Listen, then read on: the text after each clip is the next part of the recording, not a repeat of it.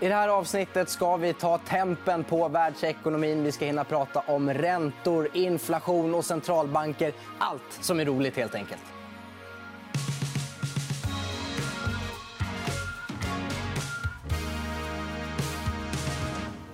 Och då säger jag välkommen till Kristina Nyman och Alexandra Stråberg. Tackar. Jaha, världsekonomin börjar vi med innan vi kastar oss in på allt det andra roliga. Ehm, börsen står ju högre idag än innan coronakrisen.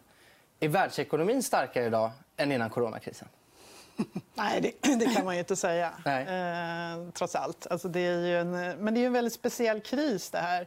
Att det inte har varit en ekonomisk kris i botten utan att det liksom är en hälsokris med enorma stimulanser. Då. Men det är klart, liksom, arbetslöshet är högre på många håll och vi har fortfarande tappat produktion under den här perioden. Eh, men det finns ju, givet alla stimulanser så finns det ganska goda förutsättningar till eh, ganska kraftig tillväxt när väl, eh, stimulanser, eller när väl restriktioner börjar släppa så småningom. Och du ser med, Men om vi i våras hade liksom en pandemi och en krasch så har vi nu liksom en pandemi och en återhämtning. Så det här sambandet mellan, också mellan hälsoläget och det ekonomiska läget har förändrats. Så det går ju liksom åt rätt håll i världsekonomin. Och nu ser man att man börjar ändå prata på att släppa på de här restriktionerna. Tyskland pratar man om typ av ja, fyrstegsraket, lovar jag mig själv att aldrig säga det uttrycket. Nu gjorde jag det. Ja, fyrstegsraket. Men man pratar också i, i liksom andra länder om hur man faktiskt ska öppna upp i Storbritannien till exempel. Så det är ett intressant läge och jag tycker att det, liksom, det balanserar lite nu. Det är ganska svårt att se vad egentligen som är om man ska prata liksom vad är egentligen konjunktur. För att det är ju mycket som skymmer. Vi har restriktioner mm. som skymmer eh, och vi har de här massiva stimulanserna. Om man tar checkar i USA till exempel som går ut väldigt brett. Det är till och med så att amerikanska hushåll har faktiskt fått mer inkomster under den här krisen än vad de hade innan. Eh, och så att, men, men därmed kan ju fördelningar och så där såklart. Så det är många som är arbetslösa. Men, men det, är så det är liksom mycket som, som stökar till bilden mm. om man ska försöka tänka vad är, vad är liksom konjunktur.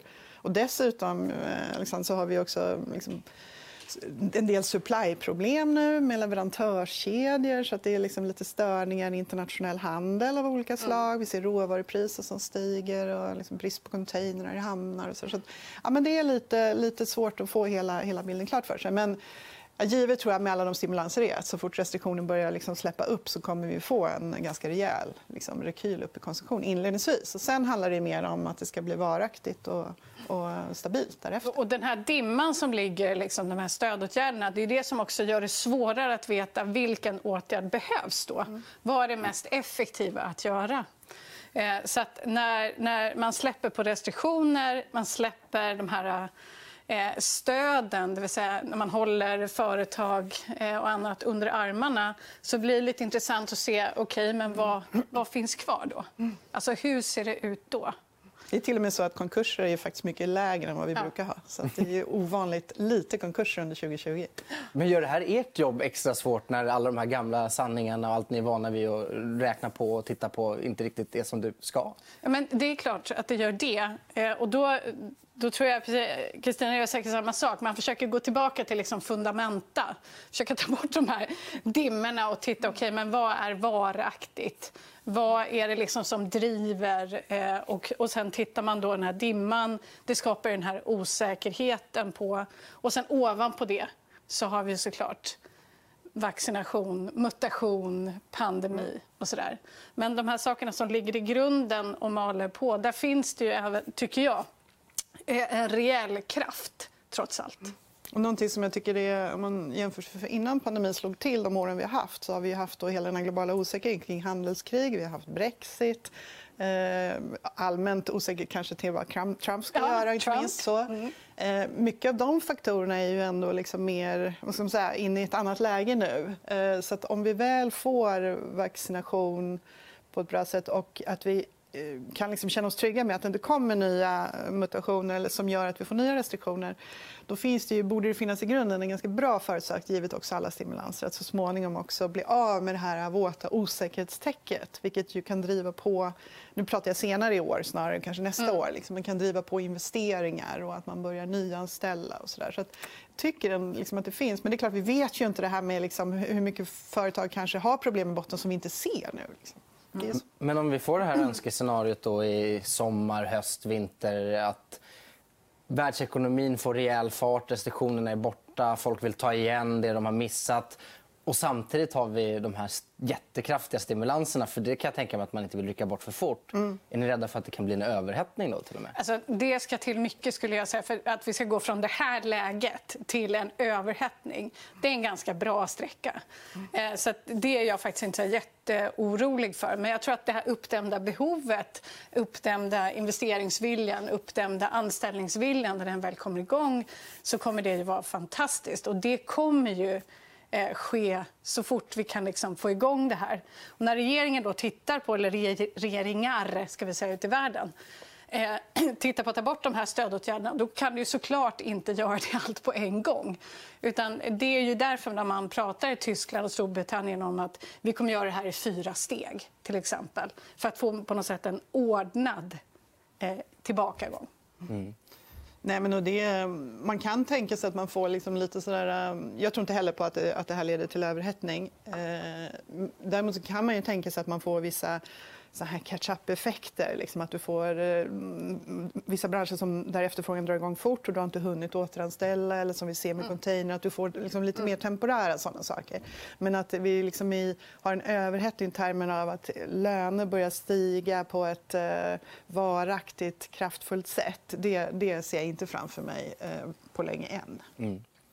Efter finanskrisen 2008 så kom ju ekonomin inte igång så fort och så kraftfullt som i alla fall centralbanken hade hoppats på. Det dröjde ganska länge innan Mario Draghi till slut fick nog och sa whatever it takes. Eh, eh, är ni rädda för att det kan bli någonting liknande nu? Är det för många som glömmer bort det scenariot att det inte är säkert att det tuffar igång som man har hoppats på?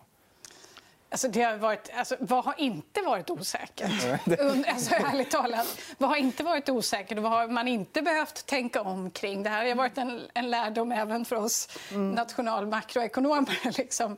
Eh, så det tror jag. Å andra sidan tycker jag att det räcker kanske med att gå tillbaka till sig själv och, och säga okay, känns det likadant som vid finanskrisen? Eh, det går en massa människor och längtar efter att få liksom, komma iväg och komma ut och träffas och göra etc. Det är ju någonting helt annat tycker jag än finanskrisen. Där fanns ju inte de begränsningarna. En skillnad är ju just som du säger, men det är ju att liksom, finanskrisen var ju en ekonomisk kris som byggde på en väldigt stor skulduppbyggnad och att beta av skulder tar lång tid. Eh, och det här är ju en annan typ av kris som inte har den typen av obalanser i botten utan att det är mer restriktionerna. Eh, sen är det klart att liksom, regeringar och stater har ju ökat på sina skulder väldigt mycket nu. Samtidigt är räntor låga, så det kostar väldigt lite just nu med de här mm. höga skulderna. Så att, och här är också en skillnad efter finanskrisen, för då var man ganska inställd från, inte minst europeiskt perspektiv, och så där, men att man skulle eh, strama åt finanspolitiken ganska så snabbt för att liksom komma tillbaka vad gäller skulder. Men då, då dämpade man ju tillväxten istället. Eh, och det tror jag är en stor skillnad nu. Att man mm. kommer liksom vara väldigt försiktig med när man drar tillbaka just för att inte ta död på det här för tidigt. Eh, men det är klart, liksom, lite mer långsiktigt så finns det ju ändå frågetecken, inte minst för euroområdet. Så är det ju väldigt olika i olika länder. Och, och problemen ser olika ut och de kan ju vara ganska djupa nu efter den här krisen trots allt. Och mm. inte minst liksom vad man har för möjligheter att stimulera när man går framåt. Och så där. Det kommer ju de här nya stimulanspaketen ska man ju få nationella planer godkända till det här äh, återuppbyggnadspaketet nu. Så vi får se lite hur det går också.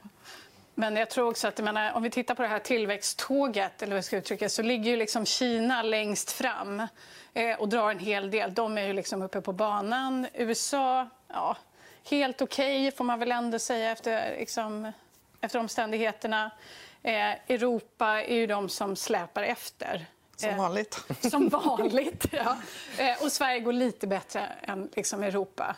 Och det är klart att vi gynnas då som vanligt av om det går bra för USA och Kina, liksom stora mm. exportländer. Så att, jag tycker ändå att det, det är liksom, eh, för Sveriges del så ligger det i alla fall lite bättre mm. än Europa. Det är jättebra att du går in på Sverige, för det var ju nästa grej jag ville prata om. Så det är ju en kanonövergång. Eh, men, men hur ser det ut för Sverige? Då? Du tycker ändå att vi ligger lite bättre till än Europa. Men ligger vi efter då USA till exempel? Ja, men vi har inte riktigt fått igång... Jag tror att ehm, eh, fått igång allt maskineri, såklart. Därför att vi får ju inte. Vi får ju inte, helt enkelt. Eh, men det som jag funderar egentligen mest på det är arbetsmarknaden. Eh, därför att eh, idag fick vi arbetslöshetssiffror. Nu är det lite stök med, ja, med metod och, och liksom sådär. Så att, ja. Men de ligger väl någonstans, vi säger mellan 8 och 9 procent. Då. Eh, Och det är ju nu, tillsammans med korttidspermitteringarna. Så att, eh, som vi var inne på lite tidigare så är jag lite fundersam kring vad händer sen. Det vill säga, jag gissar att vi kommer få liksom en liten uppåtstuds i arbetslöshetssiffrorna. Kommer det förstöra allting? Nej. Eh, i tillväxttermer. Men eh, det är väl arbetsmarknaden som jag funderar mest på. Och den är ju tudelad på det viset. Att, och ännu mer så än vad det var för ett år sedan när det här slog till. I termen att då slog det ju ganska brett den här krisen och det permitterades i alla branscher och så. Den här gången, vilket ju är positivt för svensk ekonomi såklart att det är mycket mer begränsat. Men det är ännu tydligare så att det är vissa grupper som påverkas mm. värst på arbetsmarknaden. Och det är om man har en svag förankring liksom, till arbetsmarknaden, lägre utbildning. Och det är den typen av branscher som påverkas. det påverkar ju andra livsmöjligheter också, som bostadsmarknaden och så vidare. Så att, men samtidigt är det ju här branscher som kan återanställa ganska så, så, snabbt såklart. Men det är fortfarande så att vi fyller på. Ju längre vi är borta från arbetsmarknaden så finns det ju risk att vi får människor som hamnar vid sidan om. Så att, så att där är det ju stora risker, och inte, inte bara i Sverige utan i många länder. I USA har man ju ganska stort utflöde från arbetsmarknaden mm. också just nu. Så att så arbetsmarknaden är väl det som stör och det är ju just de här grupperna och det är vi faktiskt inte jätteduktiga på i Sverige.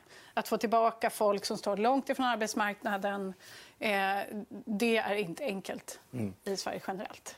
Det är intressant att du tar upp eh, bostadsmarknaden. för Den går ju väldigt, väldigt starkt här i Sverige. Kan, det, kan inte det vara ett ganska bra bevis på det du nämner? att De som, har, de som är långt utanför arbetsmarknaden det är ändå inte de som har råd att köpa sin bostad. och Därför påverkar inte bostadsmarknaden att många blir arbetslösa mm. i den gruppen. så att säga. Ja, men det är den slutsats som vi har dragit som en viktig förklaring. Sen är, det är ju nämligen inte bara i Sverige som bostadsmarknaden går starkt. Den går starkt i många länder där man tycker att man är väldigt överraskad över det. Men jag tror att det här är ju en viktig faktor, just här, hur det påverkar på arbetsmarknaden. En annan är just att börsen har gått så starkt. Eh, även om du inte liksom använder de pengarna kanske rakt av när du handlar så är det ändå någonting som ger tillförsikt och framåt. Det här är också en väldigt annan typ av kris i och med att det inte liksom är en skuldneddragningskris utan att det är, man ser, kan ändå se att den kanske är begränsad. Då. Sen vet vi inte såna här saker som är mer spännande. Man får fortsätta följa hur det är beteendeförändringar. Eh, vi har ju sett att villapriser stiger väldigt kraftigt och där har det varit ganska begränsat utbud. Så att det liksom kan vara en mismatch just nu också. Eh, Medan bostadsrättspriser inte riktigt, de stiger också men inte riktigt på samma sätt. Om det här är någonting att man vill bo annorlunda eller om det mer är liksom att det är, det är ganska stora 90-talskullar som också kommer ut och kan vilja bo större. Det är väldigt svårt att säga liksom, innan vi får en balans här. Men, men helt klart är det ju så att, att eh, bostadsmarknaden har överraskat alla och i många länder. Att villa går bra. Det är väl pandemi, folk vill sitta i olika rum, de är trötta på att sitta tajt. De är trötta på varandra så vill de ha en trädgård att gå ut till. Ja. Och så vill man flytta från Stockholm nästa också. Ja, det var ju intressant faktiskt. Men, men man skulle får man väl följa och se. Ja. Hur, hur liksom... Sen får vi se amorteringsfriheten, låga räntan etc. Men uppenbarligen så känns det så att om man skulle haft någon typ av yrken under den här pandemin så skulle man ha varit fastighetsmäklare, tech, eh, entreprenör eh, eller ICA-handlare. Uh, det är liksom de jo, är som har gått. Som det är bra branscher eh, oavsett. Liksom. Hur, hur stöttande för svensk ekonomi är det att bostadsmarknaden går så här starkt och folk kan utöka lånen, renovera och så vidare? Jag, skulle inte säga att det är, jag, jag, tycker inte att det är avgörande i det här Nej. läget. Nej. Eh, men det är, ju, det är snarare så att det är ett tecken på att det ändå finns en, en liksom att det inte är en eh, fullständig kris i hela samhället just vad gäller framtidsutsikter och hur man ser på möjligheterna. För jag brukar ändå tänka så här, är man väldigt orolig för jobb då, då, är man inte inne på bostadsmarknaden mm. om man är rädd att förlora sitt jobb. Så att, i det är det ju positivt. Men det är inte så att byggande till exempel, där är ju en ganska kraftig inbroms. Nu har det börjat ta sig lite grann mm. igen men det är ju en av de branscher som faktiskt har bromsat in, inte så mycket inledningsvis i krisen men som liksom har varit ganska svag längre än andra branscher. Eh, och det är långa tidsaspekter. Och så. Men det som är viktigt nu är väl snarare att den globala handeln går jättestarkt, industrin går starkt. Alla tjänstebranscher vi har i Sverige som är väldigt tätt kopplade till det här. Vi har också vant oss att jobba på ett annat sätt. Eh, ser att det funkar ändå i många branscher att jobba på. Eh, så att nu är det väldigt fokuserat till de typ restauranger, hotell, den som är väldigt direkt drabbad. Mm. Då så, ska vi prata om det som jag tycker är det mest roligaste som finns, som vi ska göra great again, nämligen centralbanker. Eh, för det, jag stöter ofta på aktieinvesterare som säger att Nej, men fem minuter spenderat på makro är fem bortslösat. Eh, nu ska vi motbevisa dem, för jag tycker att börsen aldrig varit så centralbankstyrd som den är nu. Eh, det behöver ni inte hålla med om eller säga emot, men det är ändå intressant att följa. Och just den här ehm, att man ganska snabbt då ville betala av skulder efter 2008 Behöver man vara orolig för att de eh, kanske låter stöden vara kvar för länge nu för att man blev lite bränd 2008 och att det blir ja, inflationen? Vad, kan den stoppa att eh, de här stimulanserna får pågå som de gör? Alltså, jag tror att... Eh... Det har ju varit en stor fråga. De här stora stimulanserna drar på sig enorma lån. Men då tycker jag man måste ställa sig frågan vad har vi för alternativ. Liksom? Eh, och där tycker jag inte vi har haft så mycket alternativ. Antingen så stöttar du de här och sen har du en ekonomi att ta in skatter från sen. Eller så stöttar de inte och så har du inte företag på något sätt. Eh, så att jag tror att de här stimulanserna har varit helt nödvändiga och inte kanske, trots att man kan känna så, har varit av den storleken att det skulle liksom påverka inflationen så himla starkt. För det ser vi ju inte. Eh, men jag tror inte heller det här att, att de ska hålla på för länge. Jag vet inte. Alltså, på samma sätt som ingen visste hur man skulle göra i en pandemi så vet ju fasiken ingen hur man går ut ur en pandemi. Eh, men jag är, inte, jag är inte jätteorolig att det ska vara något stort problem. Om man tittar på dem, eh, om man, om man, man pratar ju ofta om både penning och, vi har ju både penning och finanspolitik nu då, som liksom har ökat. Centralbanker som ökar balansräkningar och stater som ökar sina skuldsättningar. Det som de här eh, centralbanker som ökar sina balansräkningar genom att köpa massa olika mm, papper då, som driver upp tillgångspriser. Det man har sett tidigare och eh, också nu det är att de här pengarna kommer liksom inte riktigt ut i samhället utan de cirkulerar mest från olika konton egentligen. Eh, och sen så händer det inte så himla mycket mer annat än att du blåser upp då värdet på börsen lite grann eh, på vägen. Då. Eh, men det, framförallt så syftar de här pengarna också till att se till att liksom det finansiella systemet fungerar så att det går att få krediter för företag som ska göra saker och så där, att det inte blir stopp där. Eh, men det man ser nu med... Och sen har du finanspolitiken som ju är, är väldigt stimulativ. Som jag sa, i USA, mm, där det kanske är tydligast, där ändå liksom inkomster faktiskt är högre. Och då kan man tänka, okay, om hushållen har mycket mer inkomster nu och inte kan använda dem, då kan det ju bli en, en ganska stark catch-up-effekt liksom på det. Eh, och man kan fundera på inflation då och så. Och det man har sett nu är ju att långräntor då har ju stigit. Eh, ser vi här. Vi har en bild på det. Ja. Eh, den här bilden visar då eh, statsobligationsräntor, långa, tioåriga. Och det som är störst fokus här är ju att eh, amerikanska långräntor har stigit. Och vi minns kanske 2013 när vi hade taper tantrum när Fed började prata om att så småningom dra ner på sina balansräkningar eller trappa ner på takten och räntor steg snabbt. Så man är liksom, det har ju varit liksom en oro nu lite grann på finansmarknaden. Att hur kan det här stiga? Då? För det är inte så att Fed egentligen har ändrat någonting av sin politik. Vi ser samma ränteuppgång i andra länder också som vi såg det har varit drivits ganska mycket just av inflationsförväntningar. Mm. Till att börja med var det att liksom de hade gått ner för att vi har oljepriser och mm. råvarupriser som föll väldigt kraftigt. Och det kan man se i den här bilden. Vi har liksom som en djup dipp ner under krisen som var väldigt mycket råvarupriser. Och sen så har de där kommit upp tillbaka och nu är det faktiskt råvarupriser som går väldigt högt istället. Då. Eh, men det börjar ju också komma mer här då eh, funderingar kring just som du var inne på, liksom inflations... Eh, och här får man skilja lite vad som är temporärt, såna här saker mm. som råvarupriser och oljor och baseffekter och kanske lite såna här utbudsproblem när man börjar starta upp och vad som är mer ut, liksom, långsiktigt vad gäller löner och sådär. En del av inflationsförändringar kan ju vara ganska positivt för att det ger liksom pricing power till företagen om det mer mm. handlar om sikt. Men om också räntor börjar stiga, för nominella räntor stiger ju när inflationen stiger, inflationsförväntningarna stiger. Liksom. Så det är en del av uppgången i, i nominella räntor. Men vi, om vi också börjar se uppgången i, i liksom räntor som inte har med inflationsförväntningar att göra i ett läge när man inte har kommit så långt i återhämtningen, då kan det här vara negativt till exempel för börsen och skapa oro. Så det är många olika. Och det kommer ju centralbanker, det är de väldigt tydliga med nu. Jag tror inte de kommer strama åt, även om inflationen börjar gå upp. Liksom. Mm. Så det är det, men det är det man är lite orolig för. Om inflationen går upp kommer centralbankerna börja strama åt på ett sätt som då bryter det här för tidigt. Liksom. Nu blev det jättelång här. Ja, men det är ändå oron. Men då ska man hålla koll på inflation och inflation. Ja. och de olika sorterna. Ja, men lite så här, inflation och priser. Liksom. Ja. Ja. Och nu ska väl Powell prata tror jag, i kongressen både idag och imorgon. Tror jag. Eh, och då kommer han ju säkert att försöka liksom, rent kommunicera det här. För att I USA har man ju, de har ju lagt om något och sagt att de kommer tillåta inflation som blir en inflation som är över 2 och sådär. Men när vi tittar på, på den här typen av eh, diagram, man ser räntorna och så hör man den här oron kring inflationsförväntningar etc. Då måste vi liksom ändå gå tillbaka och fundera på men hur ser den reala ekonomin ut? Eh, är det risk för överhettning? Liksom? Mm. Är det dags för centralbanken att börja strama åt? Och det är det ju inte. ändå. Sen ska man hålla koll på de här siffrorna, men man måste ändå gå tillbaka lite och titta på den reala ekonomin och sen vad som bubblar. Och, och göra lite skillnad på de två. Mm. Sen kan man tänka också, vad, är, vad, vad, vill centralbankerna när de går ut med de här tillgångsköpen? Annat än att, det första steget som var att hålla finansiella marknader eh, fungerande. Sen vill man ju stimulera ekonomin. Eh, vad man vill göra är att man vill få upp inflationsförväntningarna. Eh, det är syftet. Man vill hålla liksom realräntor, som vi säger, då, när man tar nominella räntor och tar bort inflationsförväntningar. De vill man hålla låga. Och det, det har man faktiskt lyckats med väldigt lång tid tills. Nu har även liksom realräntan börjat stiga lite grann. Men det är precis det som är syftet. För låga realräntor stimulerar ekonomin, får upp inflationsförväntningar, då får du upp pricing power och liksom kraft mm. tillbaka och du når dina inflationsmål. Att, men, men, man vill ju inte att det ska stiga för snabbt. Det är precis Nej, det som är grejen. Inte vid en liksom. återhämtning. Mm, lite lagom. Ja, för, det, det ska, för då dämpar det. Liksom. Det passar ju oss svenskar. Lite lagom. lite lagom. eh, tiden har sprungit ifrån oss. Ni ska få varsin eh, sista fråga. På en skala 1 till 10, hur positiva är ni till eh, världsekonomins styrka i år? Kan man få en siffra? Oh. Jättesvår fråga. Vad gäller tillväxt... Ja, till, vi kör tillväxt. Ja, vi gör, vi gör tillväxt. Så eh, andra halvåret så sätter jag en åtta. åtta. Mm. Ja, men, ja, bra gissat, ja. tycker jag.